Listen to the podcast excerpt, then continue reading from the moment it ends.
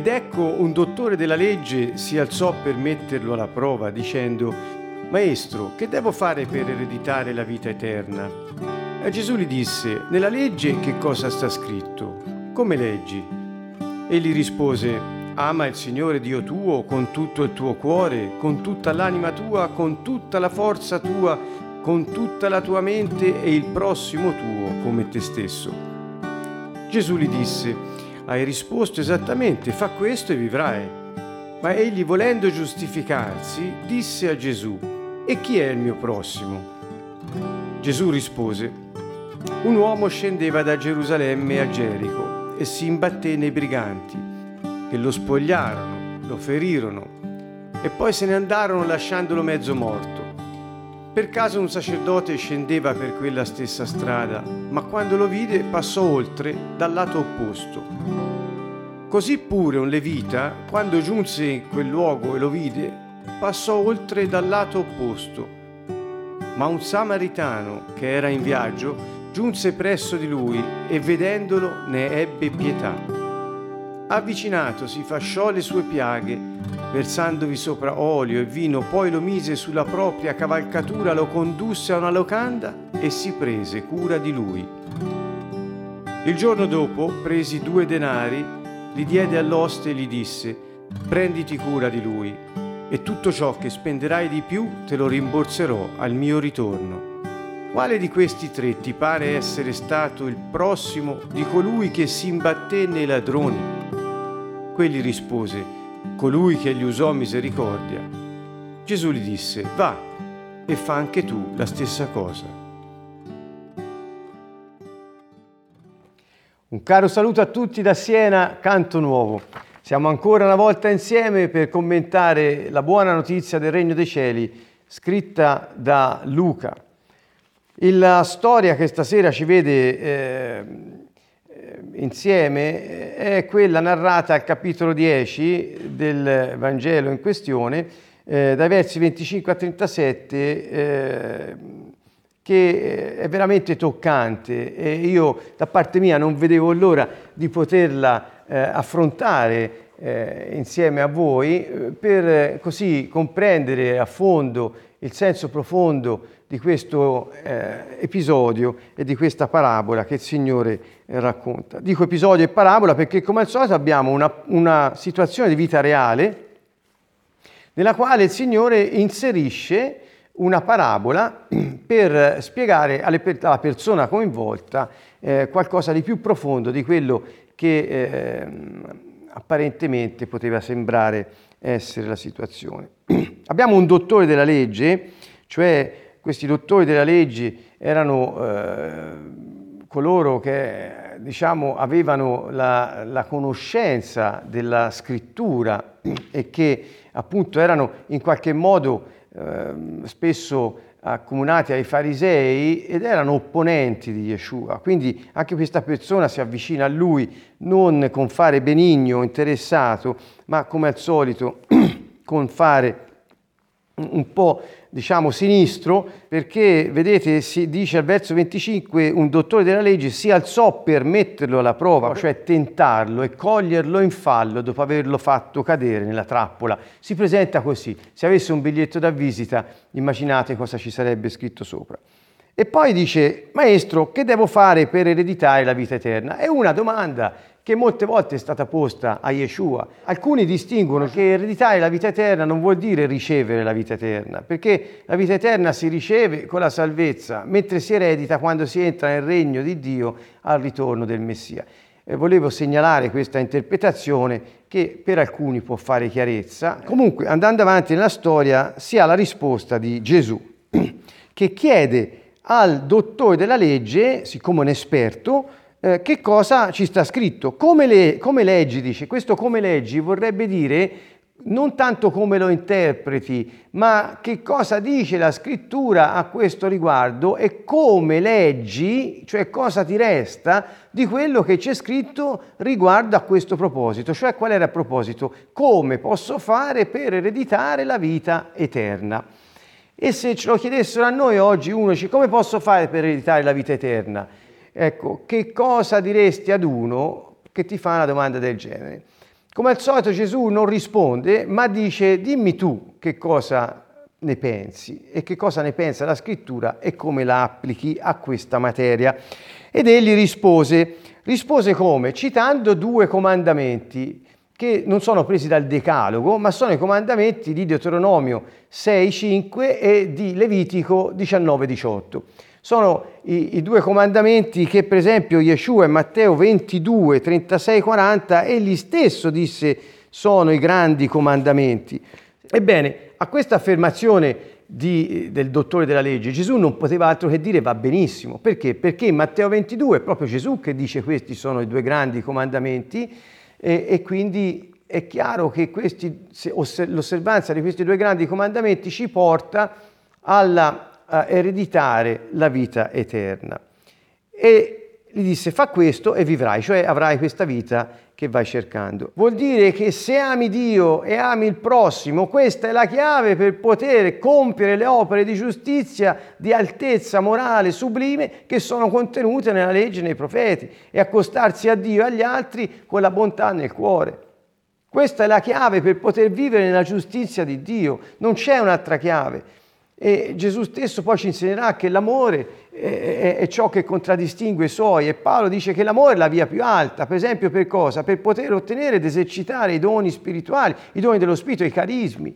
Quindi vedete è un po' lo stesso concetto. In altro modo eh, questa domanda del dottore della legge, ma chi è il mio prossimo, ha scatenato anche qui una serie di eh, più disparate posizioni. Ci sono infatti ehm, eh, posizioni che dicono che siccome il prossimo, nella parabola viene indicato eh, come il, eh, il samaritano, dovesse essere un'indicazione del Messia ad amare gli stranieri, perché i samaritani sarebbero stati considerati stranieri, quindi pari ai gentili. E quindi voleva dire che Yeshua stava indicando amate i gentili e non più eh, i vostri fratelli ebrei. Mi sembra che questa interpretazione sia piuttosto stiracchiata, anche se è stata piuttosto divulgata e ancora in voga. Mm, si può anche citare un altro passo del Levitico 19:38, quindi subito seguente a questo, per far vedere che, qual era il vero senso della parola prossimo secondo il libro del Levitico.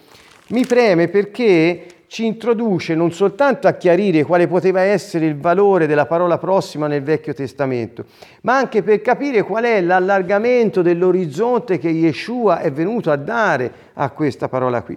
Dunque, se nel verso 18, eh, capitolo Levitico 19, dice non ti vendicherai, non serberai rancore contro i figli del tuo popolo, ma amerai il prossimo tuo come te stesso. Io sono il Signore. Questo è quello citato dal dottore della legge, ama il prossimo tuo come te stesso. Mm, qui chiaramente chi è il prossimo? Il prossimo è i figli del tuo popolo, e cioè gli stessi, eh, gli stessi appartenenti alla medesima alleanza e quindi eh, non sta ad indicare persone straniere eh, o estranee all'alleanza, ma sono quelli della stessa alleanza. Infatti al verso 38 dello stesso capitolo, più sotto, ehm, scusatemi, al verso 34, non 38, dice tratterete lo straniero che abita tra voi come chi è nato tra voi, tu lo amerai come te stesso poiché anche voi foste stranieri nel paese d'Egitto, io sono il Signore vostro Dio. Quindi vedete, non è che Dio dice ama il prossimo tuo, cioè gli stranieri, cioè i gentili che sostituiscono gli ebrei, no, dice l'amore per il prossimo, l'amore tra coloro che stanno nella stessa alleanza, ma allo stesso tempo, come te stesso, devi amare anche gli stranieri perché, perché, anche tu, Israele, fosti straniero in terra d'Egitto e quindi quel che è stato fatto a te fallo anche agli altri. È poi uno specchio della regola d'oro, quella che gli inglesi chiamano golden rule. Um, quest'idea di Yeshua di accomunare questi due precetti sotto il vincolo dell'amore è poi espanso nel Nuovo Testamento e se pensate al, al, a, quello che poi Gesù stesso lascia ai suoi nell'ultima cena, eh, dove il prossimo sono i fratelli della fede, cioè dice eh, voi amatevi gli uni gli altri come io ho amato voi, quindi introduce un termine di paragone il termine di paragone è lui stesso e l'amore che lui ha avuto per loro e introduce un concetto di reciprocità che nel Vecchio Testamento non leggiamo, ma è un po' sottointeso, ma non lo troviamo. Quindi Yeshua in questo senso ha allargato questo concetto dell'amore verso il prossimo, cioè i fratelli di fede, con il vincolo della, reciprocità e il, e il, paragone che condiziona l'esercizio di quello stesso amore. Cioè qual è lo standard? Quello di Yeshua, il Messia. Eh, bene, quindi chiarito questo, che mi sembrava importante per poter eh, contestualizzare l'episodio, vorrei dire che nonostante la domanda del dottore della legge, chi è il prossimo, il mio prossimo ha detto, Ecco, Yeshua non definisce il prossimo nella parabola e nella spiegazione. Quindi sembrerebbe lasciare disatteso la domanda e, e non soddisfatta la domanda del dottore. E vediamo che cosa è successo. È successo che quest'uomo, volendosi giustificare, ha fatto questa domanda. Ma che cosa vuol dire? Vuol dire che Yeshua, avendolo solleticato nella sua conoscenza religiosa, ha fatto sì che egli, stessi, eh, che egli dicesse a se stesso e ricordasse a se stesso i due grandi comandamenti dell'amore, ama Dio e ama gli altri, eh, cioè chi? I fratelli di fede. E quindi è come dice poi spesso Paolo, o c'è detto nel Nuovo Testamento, dove la legge appunto ci ricorda quali sono le nostre mancanze. È come se la funzione della legge fosse stata questa, di ricordare a quest'uomo che lui è in difetto riguardo a questi due eh, precetti. Ecco, vedete come Yeshua usa la legge, i precetti morali del Vecchio Testamento, li usa per mettere in luce nel cuore delle persone la loro incapacità di soddisfarli, affinché sentano di aver bisogno di un Salvatore e ricorrono a Lui, il Messia, il benedetto Salvatore. Per me è una grande verità, questa è una modalità che Yeshua ha, quella di, a queste domande sulla vita eterna. Su, lui presenta la legge, la Torah, e questa mette in luce nel cuore degli uomini i loro peccati e la loro situazione morale, che spesso è disastrosa. Infatti quest'uomo, essendosi detto per, da sé quali sono i due grandi comandamenti, si accorge di essere in difetto e subito per giustificarsi trova in una sapiente o intrigante domanda tra bocchetto chi è il mio prossimo una via d'uscita. Questo è il tipico modo del religioso o di colui che è affetto dal legalismo o religiosità, se vogliamo meglio dire in questo caso, ecco, di trovare appunto sempre nelle pieghe della scrittura una qualche via d'uscita cercando un livello concettuale e sfuggendo a quelli che sono i richiami morali della coscienza. Ebbene, qui inizia Yeshua una grande parabola che non possiamo non plaudire e, e, e ringraziare Dio per avercela data e anche questa, ahimè, troppo spesso fraintesa. Quindi spero di poterla rendere eh, nella, sua, eh, nella sua bontà e nella sua interezza. Uh, ripeto, Gesù non illustra, non spiega chi è il prossimo, ma insegna al dottore della legge come amare, perché i due comandamenti erano sull'amore.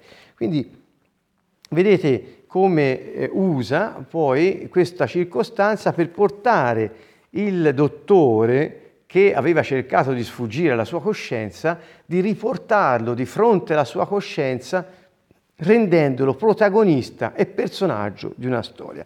Molto spesso questa parabola è stata così interpretata. Il prossimo è al quale il prossimo da amare non è altro che colui che è ferito a terra, questa è la parabola del buon samaritano, è colui che è ferito a terra e che viene aiutato e eh, ristabilito. Quindi è usato molto spesso in ambienti religiosi per incitare le persone a fare opere cosiddette di carità o di, o di, amore verso coloro che stanno male per ringraziarsi in qualche modo Dio ed ottenere così uno sconto di pena oppure un condono inaspettato. E ma non è così, e io volevo riportare a giustizia questo scritto, sempre leggendolo con gli occhi dei bambini, come, come è scritto, senza pregiudizi religiosi o legalistici. E vediamo dove possiamo, dove possiamo arrivare. Vedete, se voi mettete nei personaggi eh, mh, coloro che stanno vivendo la situazione reale, cambia un po' tutto, perché diventa viva la storia. Per esempio, prendete l'uomo picchiato, e cioè la storia è questa, un uomo scendeva da Gerusalemme a Gerico e si imbattenne i briganti, lo spogliarono, lo ferirono, se ne andarono lasciandolo mezzo morto. L'uomo che viene picchiato e che viene lasciato mezzo morto, moribondo a terra, è il dottore della legge. Quindi Gesù lo inserisce nella parabola e dice quest'uomo che sei tu, e vedete non, non, non importa chi sia quest'uomo, che il rango avesse nell'ambito religioso o nell'ambito sociale, oppure che, a quale etnia appartenesse, non è detto niente, è un uomo che ha bisogno di essere aiutato a un certo punto perché si trova moribondo a terra. Che cosa è successo? Se ne va da Gerusalemme, scendendo da Gerusalemme verso Gerico, con una interpretazione assolutamente eh, diciamo, eh, ehm, aderente a quello che è il senso delle parole usate, Gerusalemme è il fondamento della pace, il luogo della pace. E quindi lui va, questo, quest'uomo sta scendendo, sta precipitando dal, dal luogo dove è il fondamento della pace verso Gerico che è il luogo della maledizione. E quindi è incamminato in una via di perdizione per passare dalla pace alla maledizione. Lungo questa strada si imbatte in alcuni briganti che lo battono, lo feriscono, lo spogliano e poi se ne vanno lasciandolo mezzo morto. Sono i suoi compagni che li trova sulla stessa strada, anch'essi sulla strada verso Gerico, che in qualche modo ehm, sono quei religiosi legalisti che mentre precipiti dal fondamento della, pa- della pace verso il luogo della maledizione, ti bastonano con la Torah ti picchiano, ti spogliano di tutto quelle che potevano essere le forze che potevi trovare perché ti condannano con il comandamento di Dio.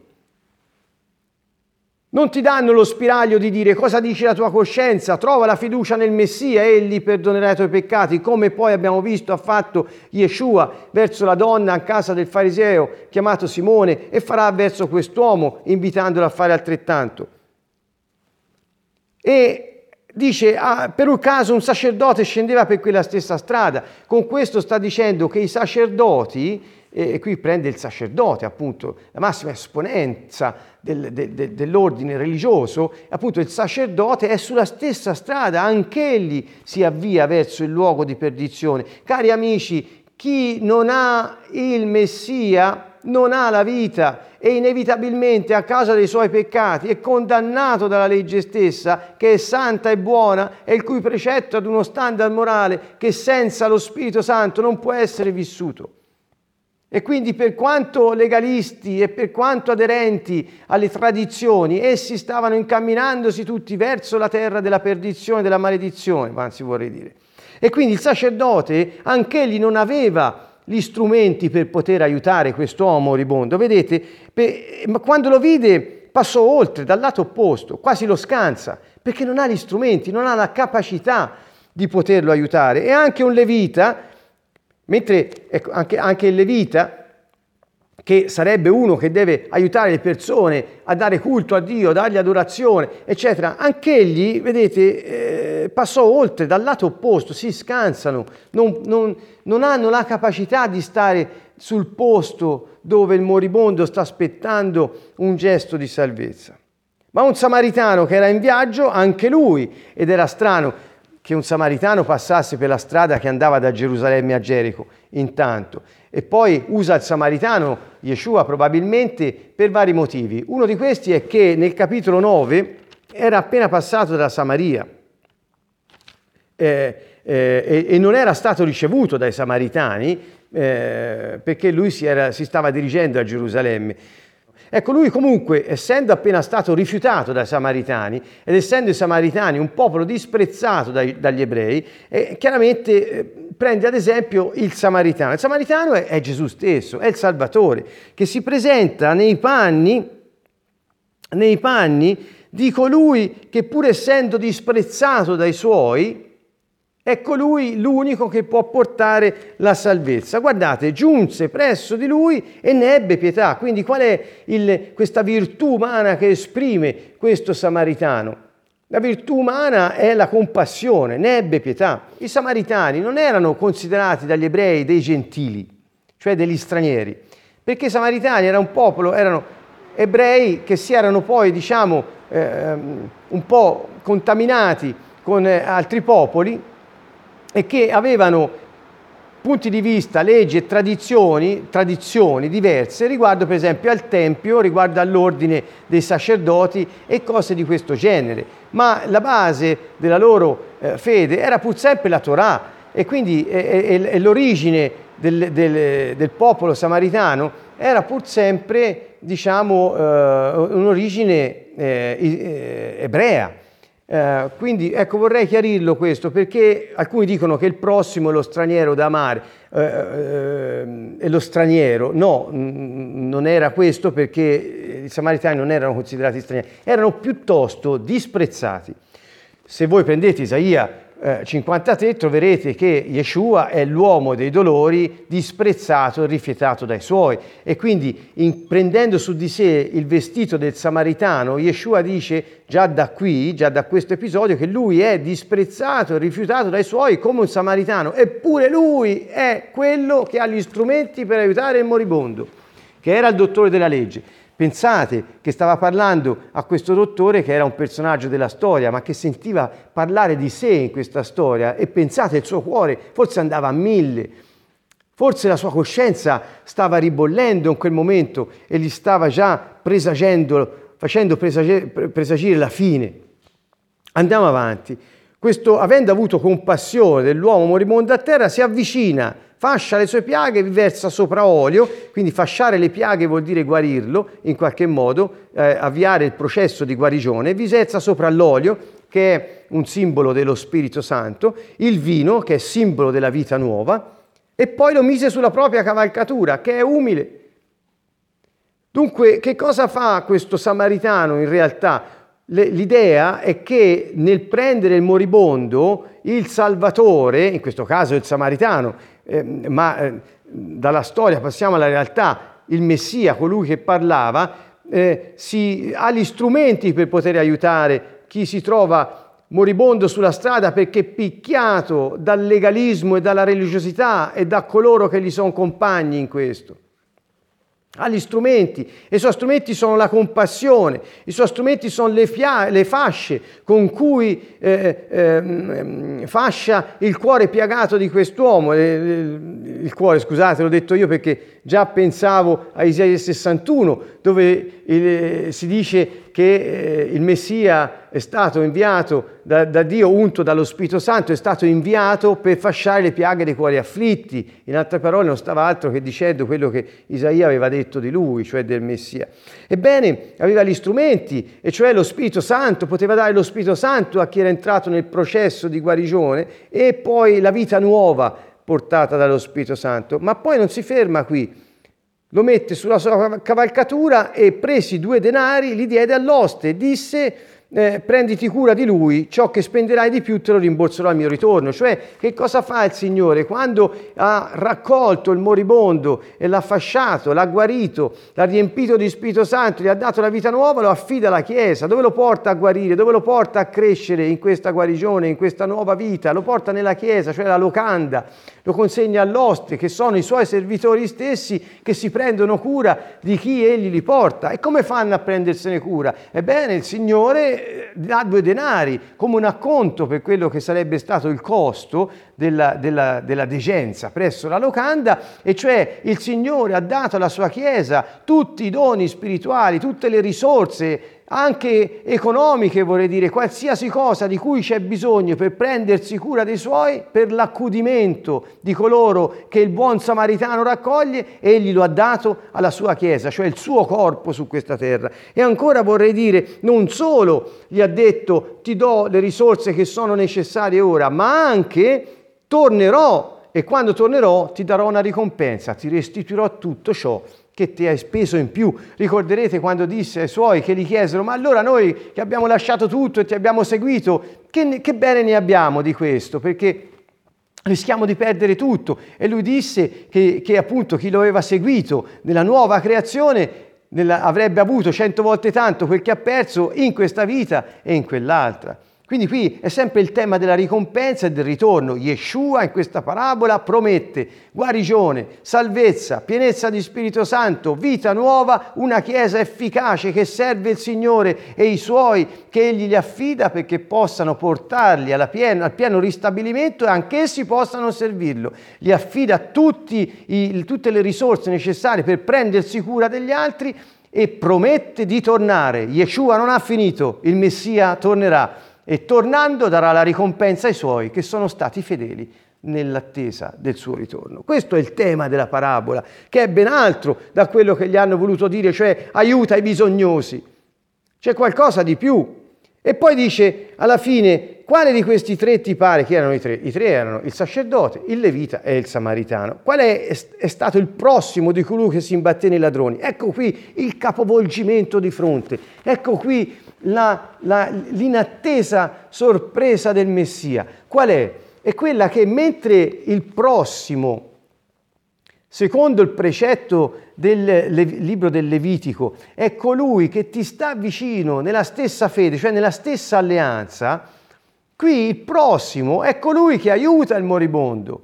Quindi chi è il prossimo da amare? È colui che dà tutto se stesso perché tu possa essere accudito, risollevato e rimesso in grado di poter essere eh, vivo. Eh, eh, capite? È, è, proprio un capovolgimento di fronte perché il dottore si aspettava una spiegazione eh, veterotestamentaria sul prossimo che sarebbe qualcuno da amare. In realtà lui gli stava dicendo, te non devi cercare qualcuno da amare, prendendo ad esempio il Levitico, ma devi cercare qualcuno che ti ama perché tu hai bisogno di salvezza, non gli altri. Non puoi portare la salvezza quando usi la legge come i briganti per bastonare i bisognosi, piuttosto che portarli all'amore di Dio attraverso il risveglio della loro coscienza. Vedete, sentite, è proprio una cosa diversa. Quindi il prossimo chi è? Chi ti aiuta, chi ti accudisce, chi ti salva. Egli è il prossimo e dice, quindi se te vuoi interpretare il libro del Levitico, il prossimo non è qualcuno che ti aiuti, ma il prossimo è chi ti ha aiutato, quindi ama chi ti ha aiutato nella vita. Sentite come cambia? E poi non si ferma qui, perché non gli dice soltanto questo per per dare un significato alla parola prossimo del libro del Levitico, ma finisce, e, e, e, finisce il, il, il dottore e risponde, beh, il prossimo è stato colui che ha usato misericordia al moribondo. E quindi chi era il prossimo? Era il samaritano. Vedete, un altro, un'altra virtù grandissima la misericordia, come la compassione che abbiamo trovato su. E Gesù gli disse, va e fa anche tu la stessa cosa. Quindi gli sta dicendo, ama chi ti ha aiutato e sii prossimo di quelli che hanno bisogno, aiutali. E, e, e qui si sente già la vicendevolezza, già la reciprocità del sostegno amorevole di coloro che eh, cercano di, di, di portare tutti di, port- di aiutarsi a giungere tutti alla salvezza, per la vita piena che poi introdurrà in maggiore misura nel Vangelo scritto da Giovanni. Va e fa anche tu la stessa cosa. Quindi qual è la morale che noi ricaviamo da questa parabola? La morale è che tutti noi abbiamo bisogno di un Salvatore. Spesso noi cerchiamo persone da amare, persone da aiutare, entrando quasi in un ruolo di un Salvatore, perché se non facciamo quello non ci sentiamo vivi. Il ruolo del Salvatore è una cosa disfunzionale nella vita della persona. Quel che conta è la compassione, la misericordia del cuore e l'atteggiamento di colui che non può fare a meno di fronte al bisogno del fratello di potergli tendere la mano e dargli tutto quello che ha e di affidarlo alle cure di coloro che possono continuare l'opera. Questo è il prossimo dei bisognosi. E chi poi bisognoso è stato aiutato da un prossimo, lo ami il prossimo e a sua volta si faccia prossimo nei confronti di chi ha bisogno per poter offrire anch'egli tutto quello che ha per la gloria del regno dei cieli. Questo è il tema di questa parabola. Quindi ehm, ehm, direi che mentre il dottore si autogiustificava, Yeshua lo riporta davanti alla sua coscienza è quella coscienza che gli dice ama chi ti ha aiutato e aiuta chi ha bisogno. Il dottore era in realtà il malato e aveva bisogno del samaritano, che pur disprezzava e che lo avrebbe accudito e salvato. Cari amici, questa è la nostra storia. Tutti noi abbiamo bisogno della salvezza del Messia, il grande Yeshua, che ci fascia le ferite, ci riempie del suo spirito, ci guarisce, ci mette in grado di vivere la vita nuova e ci rende pieni di questa vita nuova, la sua. Non sono più io che vivo, ma è Gesù Cristo che vive in me, dirà poi Paolo. E a questa sua affermazione anch'io mi unisco con tutto il cuore e la gioia di chi lo sta sperimentando. Vi saluto con affetto e con amore da Siena, Canto Nuovo.